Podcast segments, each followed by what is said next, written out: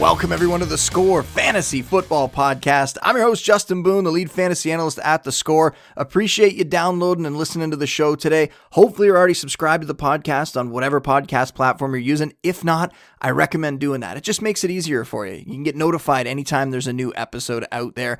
As for today's show, we're going to be going over all the latest injury updates as of Friday afternoon. So we might get the odd new detail that comes out Friday night or Saturday, but this should give you an idea how to approach these players heading into week two. And for the ones that we aren't fully sure about, I'll give my thoughts for both possibilities. So you're ready to react when we get confirmation one way or another, either Sunday morning from one of the national reporters or when inactives come out around 11:30 a.m. Eastern on Sunday. Before we get to the injuries though, I just want to give a couple quick takeaways from the Thursday Nighter. And I know I went over every team and almost every skill position player after week one on the show, just trying to reassess the landscape a little bit. I'm not going to be doing that every week moving forward, but I'll make sure to hit on the notable stuff. And last night, there were a couple things that were interesting. I mean, we're going to have to monitor Justin Herbert's health. He fought through what appeared to be a rib injury in the second half. He stayed out there. He was in obvious pain. He kept wincing. He even had some weird throwaways where it barely looked like he could even get the ball off.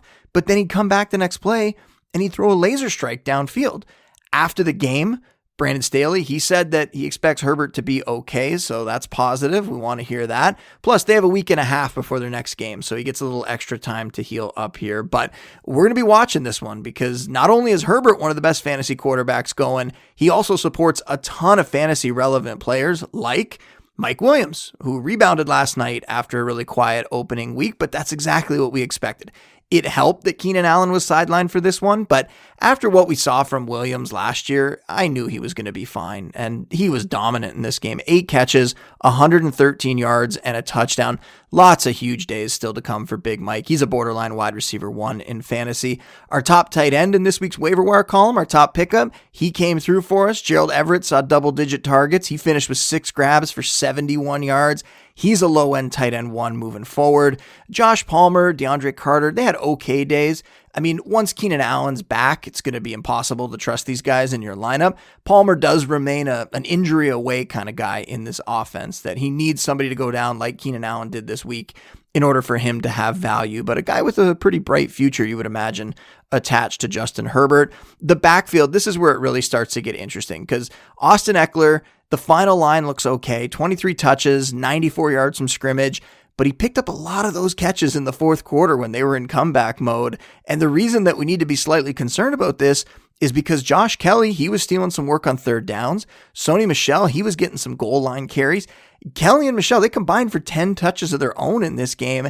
And no, this isn't the end of the world, but if what we saw the last two weeks continues here, Ekeler's going to be more of a mid to low end RB1 rather than the top five guy, which is where he was drafted in fantasy this season. The goal line thing, we knew that was going to be a bit of a concern for him this year, that he might not be able to replicate the 20 touchdown season that he had last year.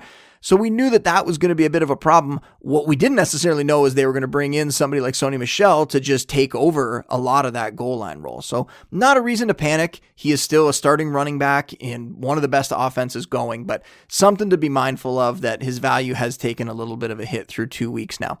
On the Chiefs side, Patrick Mahomes was good.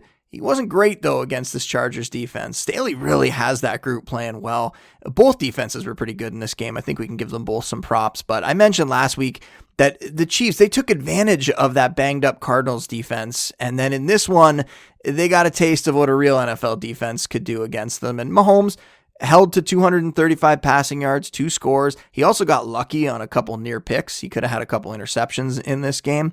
Travis Kelce, he was held relatively in check, five catches for 51 yards. That's a good line for a normal tight end, but for Kelce, that's a down day. And a lot of credit for that goes to Chargers safety Derwin James, who has just been locking Kelce down the last two seasons. There's huge splits from when James is out there against Kelce versus when he isn't on the field against the Chiefs. And Derwin, he sent a message. I mean, I don't know if you saw that body slam tackle last night on Kelce. I would go check out that clip if you haven't it uh, it really set the tone in that game. I know they didn't come through with the win, but Derwin James is just awesome. You have to love the guy. It was nice to see him get a, a big contract. He's going to be one of the best safeties in the league for a while. Other than that, we got a really spread out attack from the Chiefs through the air. Nobody topped 50 yards. Bunch of different guys were involved. I'm still placing my chips on Juju and on Marquez Valdes-Scantling being the guys here. They're the guys that you want for fantasy. They're playing the most snaps. They're running the most routes. And I think they're solid buy lows right now. MVS, you might even be able to get him off the waiver wire next week because I'm guessing a lot of people are going to drop him. He had a really quiet game here and didn't do that much in the opener. I think he had four catches for 44 yards in the opener. So some fantasy managers might be souring on him, but the big games are going to come. If he keeps playing this much in this offense attached to Patrick Mahomes, he's played the most snaps at any Chiefs receiver the last two weeks there will be big fantasy days for MVS. Juju's a fantasy wide receiver three, MVS more of that boomer bust flex. The rookie Skyy Moore barely played against the Chargers, just two snaps for him. Justin Watson actually got in there over him. So Moore is a stash only at the moment, somebody who might come on in the second half of the season, but not somebody that you feel particularly great about having in your lineup anytime in the near future. And Watson we're talking more when you look at Watson, we're talking more of like a dynasty stash. Just if he can keep this up, I mean, there's a lot of praise in the offseason about his chemistry with Mahomes and that he was showing out in practice.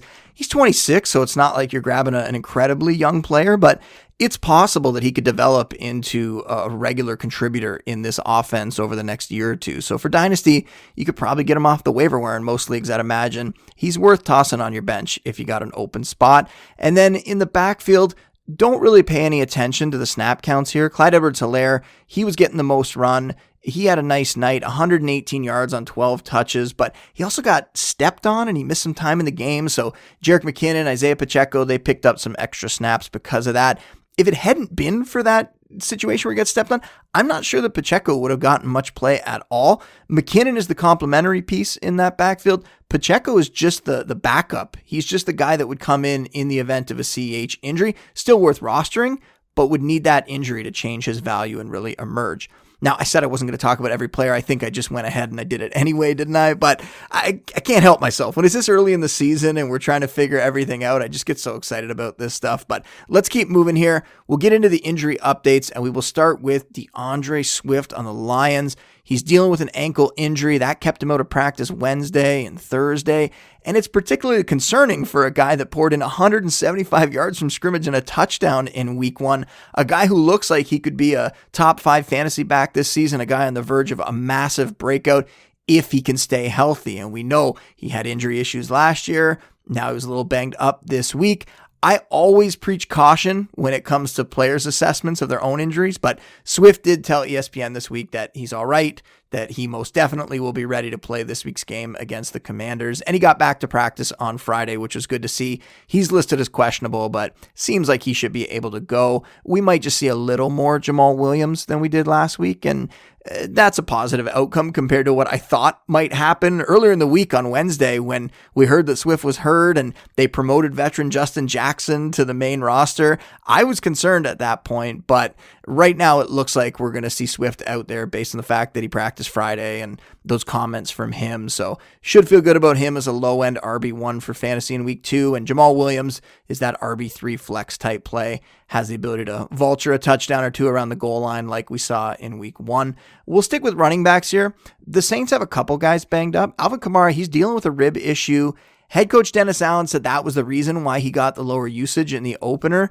Kamara limited in practice on Wednesday, didn't practice on Thursday, and then he wasn't seen at the open portion of practice on Friday, the one that's open to the media. He wasn't out there. So we'll wait to get an update on what his actual participation was today, but you don't like to see things going in that direction where he was limited and then he goes to DNP and possibly DNP on Friday as well.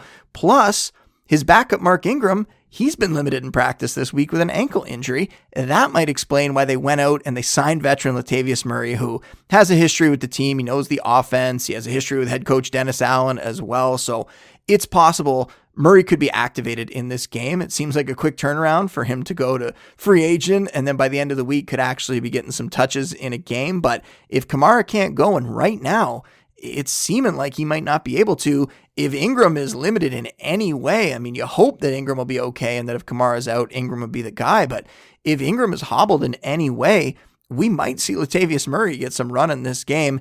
Uh, Friday's injury report, that'll tell the story and give us a little more information on it. For now, I see Kamara, if he's healthy, out there as an RB2, but it would be a low end RB2 at this point, just based on the target competition that he has now and the fact that he's going to be playing through an injury and at risk of aggravating it during the game. But right now, if I'm doing my rankings update at the moment with what we know, Kamara would be out of my rankings because it really seems like that's the vibe that he's not going to be available for this week. And Mark Ingram, if Kamara is out, moves up into that sort of low end RB2, high end RB3 range for him. And Murray would just be a, an incredibly risky flex play at that point. If we get news that Ingram is also going to be a little hobbled in the game, then Latavius Murray is just a, an RB3 flex play. You're just kind of hoping that he steps in and can give you something, though he should be fresh because he hasn't been with the team for a little while now. And next up, Leonard Fournette He's been limited in practice with a hamstring issue. Remember, I mentioned this one on Monday's injury roundup. Lenny left the game late. Seemed like he was in a little discomfort coming off the field and on the sidelines, but the game was basically over at that point, so we didn't really hear much about it until practice reports came out and we found out that he was limited with a hamstring issue.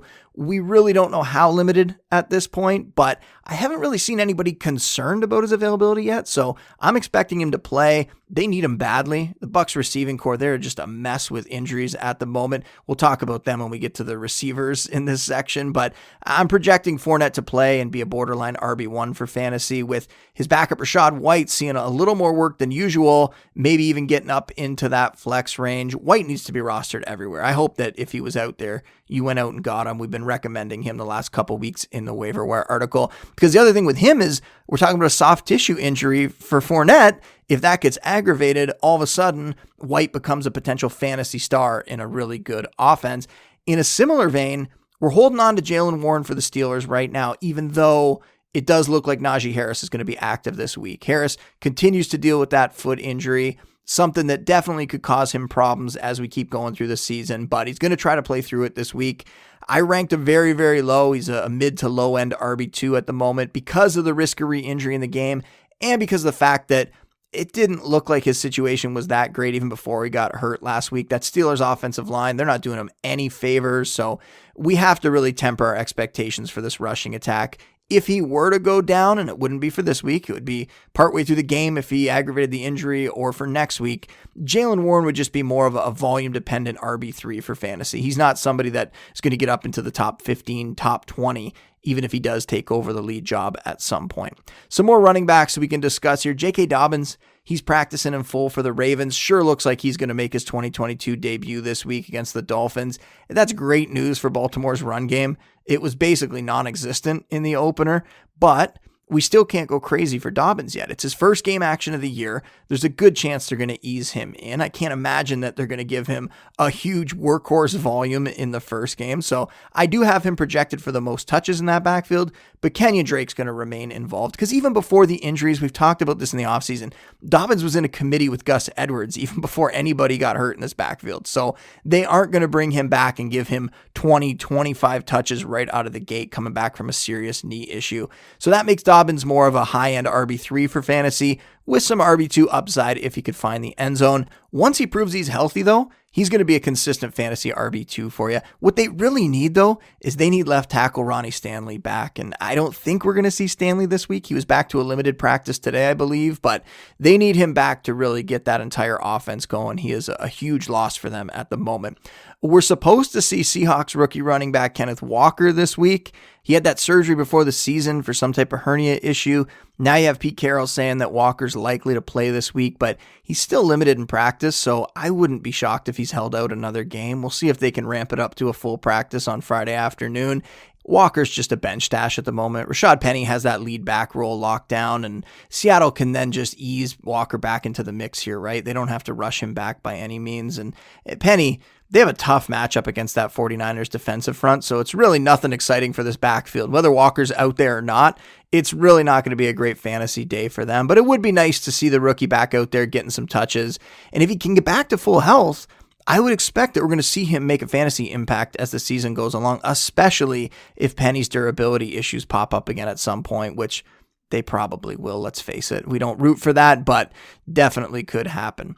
Damien Williams on the Falcons, he hurt his ribs early in last week's game. That caused him to leave. He's out this week. So we should see rookie Tyler Allgeier active for the first time, but this is Cordarrelle Patterson's backfield right now. Allgeier, Avery Williams, they would just be in there to spell him. CPAT has solid top 20 fantasy value in week two. A bunch of receivers we got to talk about. I'm just looking at the list. It's a little daunting here, but let's hit them. I mentioned the Bucs receiving corps, so we will talk about them first. Chris Godwin, we know he's out with the hamstring issue. The Bucs, they're acting like there was a chance he could play this week or something. They didn't want I don't know what was going on there, but regardless, all the reports are that he's going to be out for a few weeks. Shame on Tampa's coaching staff for playing him last week, but it doesn't end there. I mean, Mike Evans, Julio Jones, Russell Gage, they're all dealing with one thing or another. Evans has a calf issue. He went from limited on Wednesday to DNP on Thursday. Julio didn't practice either day with knee issues. Gage is the only one that's going in the right direction. He went from not practicing on Wednesday to a limited practice on Thursday. Even Breshad Perriman's been limited with a knee injury. So we're going to have to wait for some updates on Friday. So far, the team's downplayed any concerns and made it seem like they're all going to be available, with the exception of Godwin, obviously. But I would like to see them on the field Friday to feel better about it. It'll all be reflected in my Sunday update regardless, but right now I've kept them all ranked. Evans as a low end wide receiver one and a tough matchup with Marshon Lattimore and the Saints. He sometimes can struggle in that one. Julio is a wide receiver four just due to the injury. He would be a wide receiver three if we knew he was going to be healthy. And then Gage is a wide receiver four, kind of for the same reasons. And if any of them are out, then we have to dig deeper. I mean, you could look at Jaelon Darden or Scotty Miller. These guys could step up and get a few more targets than expected. It would also likely mean more work for the tight ends, Cam Brate, the rookie Cade Otton as well. But Brady's really struggled against the Saints in really all but one of the contests that he's faced them in since he arrived in Tampa. He's 0 4 against them in the regular season. These injuries aren't going to help his cause at all. So I have Brady as a sit this week. I have him outside of my top 12 quarterbacks, but you can read all about that in my start, sit, stash, quick column. I won't go into all that right now. Colts receiver Michael Pittman, he went from a limited practice on Wednesday with a calf issue to a DNP on Thursday, but his head coach Frank Reich said he's optimistic Pittman's going to be fine for Sunday's game. And when he's healthy, Pittman's a top 15 fantasy wideout now, if not a low end wide receiver one at this point. The Colts are going to be without rookie Alec Pierce in the receiving corps, though. He showed up with concussion symptoms on Monday. That really gave him a short timeline to try to get through that concussion protocol. His absence could mean bigger days for Parris Campbell, for Ashton Dulin, maybe even Mike Strachan, who he was a preseason star last year, somebody who hasn't really popped in a regular season game yet, but maybe he gets an opportunity in this one. Campbell would be the only one that would be worthy of fantasy consideration, though, out of that trio. And even if he plays, he's just a really risky flex. Tee Higgins, he suffered a concussion last week as well. Uh, he was back to a limited practice on Wednesday, which was a good sign. Then he had an excused absence on Thursday. And I think some people might have been worried that maybe that means that he wasn't going to be ready this week and didn't realize that it was a personal day that he actually had to take and it was scheduled well in advance, apparently. Fortunately, he did return to practice on Friday. He's expected to play this week. It's also his first concussion, so it's not like he had a, a history of head issues or anything like that. If he goes, he'll be a high end wide receiver two for fantasy. If he's out, which I think at this point would probably be surprising, then Tyler Boyd, Hayden Hurst, they would be startable options in fantasy this week. Boyd as a wide receiver three, Hurst as a fringe tight end one, but I'm guessing they're not going to get up into that range because Higgins should be out there. Allen Lazard, He's been back to limited practices this week and he's trying to return from that ankle injury that kept him out of the opener.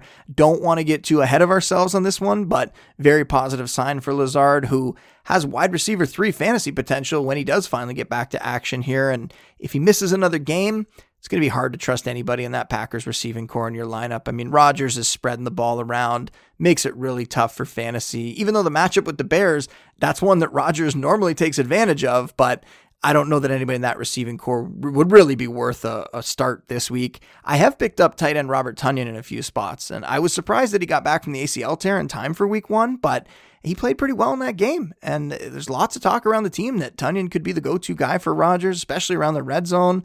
And we know if he gets the touchdowns going, he could be a tight end one for fantasy. So he's worth a stash or even a desperation play if you don't have a better option this week. Some guys who've been ruled out or who I'm expecting to not play this week Michael Gallup, Rondale Moore, Wan'Dale Robinson, KJ Hamler, Van Jefferson, too. Gallup still needs time. And you really aren't going to try to invest in any of his replacements with Dak Prescott out for the Cowboys. So, really just passing over that one. Uh, for Rondale Moore, you could pivot to Greg Dortch. He had a really nice game last week and was basically playing in Rondale Moore's role in the offense. So, uh, Andy Isabella has also been ruled out for the Cardinals offense. So, really going to come down to just a couple guys, and Dortch is going to be one of them again. A Robinson, that opens the door for veteran Sterling Shepard to solidify himself as a playmaker in this offense again, especially if Kadarius Toney is going to be limited with that hamstring tightness that he had this week.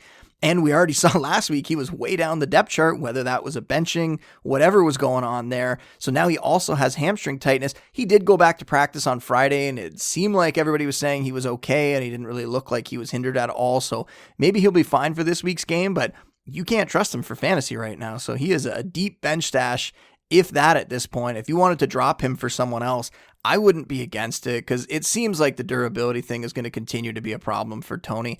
Meanwhile, Shepard, he had that long touchdown last week. Really cool to see him do that coming back from an Achilles tear. And he is a sneaky pickup now. I think in all fantasy formats, just with all the issues that they're having in that Giants receiving corps, Shepard could end up being the guy, at least early in the season until Toney figures it out or Wan'Dale Robinson gets healthy or something changes. I think Shepard is the guy to have in that offense, but really, you probably don't want to have anybody in that passing attack. It is Saquon Barkley in the backfield, and that is it for the Giants in terms of fantasy. Uh, KJ Hamler, his absence isn't going to change much for the Broncos. He's mainly just a field stretcher, doesn't command a lot of volume right now. Uh, rookie Montrell Washington, he might step into that role. During the preseason, when Hamler was out, Washington kind of played that role for them, so he's not worth fantasy consideration, but he might be the guy that takes over there for Hamler in this game. And then Van Jefferson, his absence on the Rams, it gives Ben Skowronek some fantasy relevance, but not enough that you're going to play him anywhere. At tight end, George Kittle, I was ready to say that George Kittle probably was going to miss another week here with the groin issue, but he got back to practice today. The beat writers were saying that he looked good, he was moving well, so there's a chance that he could be out there this week and he would just be a, a huge addition for this offense. I mean, I don't want to make excuses for Trey Lance, but he's been having some really bad luck so far. First, they bring Garoppolo back and add that extra pressure and all the questions from the media, and maybe him even thinking, are they really are they really ready to make me the guy, or do they feel like they still need Jimmy G here? Then you have Kittle get hurt. Then he has to play in that rainstorm in Chicago on the soggy field and it's not draining properly. And yeah, he should have still got them the win, but it explains why the offense struggled a little bit. It definitely factored in for him. He also lost his starting running back, Elijah Mitchell, in that game. Now we don't know about Kittle this week. It would be awesome if Kittle could come back and help him out. But the weird part about this is the weather is calling for rain during the Seahawks 49ers game this week. So, the two easy matchups that he was supposed to have to start the year against the Bears and the Seahawks, and he was supposed to be able to find his rhythm and get going, they could both be reduced by weather conditions. And if he doesn't get it going this week, he gets the Broncos next week, he gets the Rams the week after that. I mean, the only good news for his fantasy outlook at this point is that the Seahawks are dealing with some injuries on their defense. So that could help him a little bit. It would also really help if Kittle could be out there. So hopefully Lance can overcome all this and find his rhythm in week two. And we don't have to keep talking about whether he's uh, going to be a decent quarterback or not. We can just start to focus on what he could potentially become in that 49ers offense. But I think that's it in terms of fantasy relevant guys and injuries. As always, if there's anybody that I missed, anybody that you're worried about at all, just come ask me about them on Twitter at Justin Boone. But that is all for today's show. Go check out my content, the rankings, the trade value charts, the start, sit, stash, quit. It's all available for free over at the score. Make sure you download the app if you haven't already. Best box scores in the world. I used it even before I worked at the score. The app is awesome, has all my content on it. I mean, that makes it even better, right?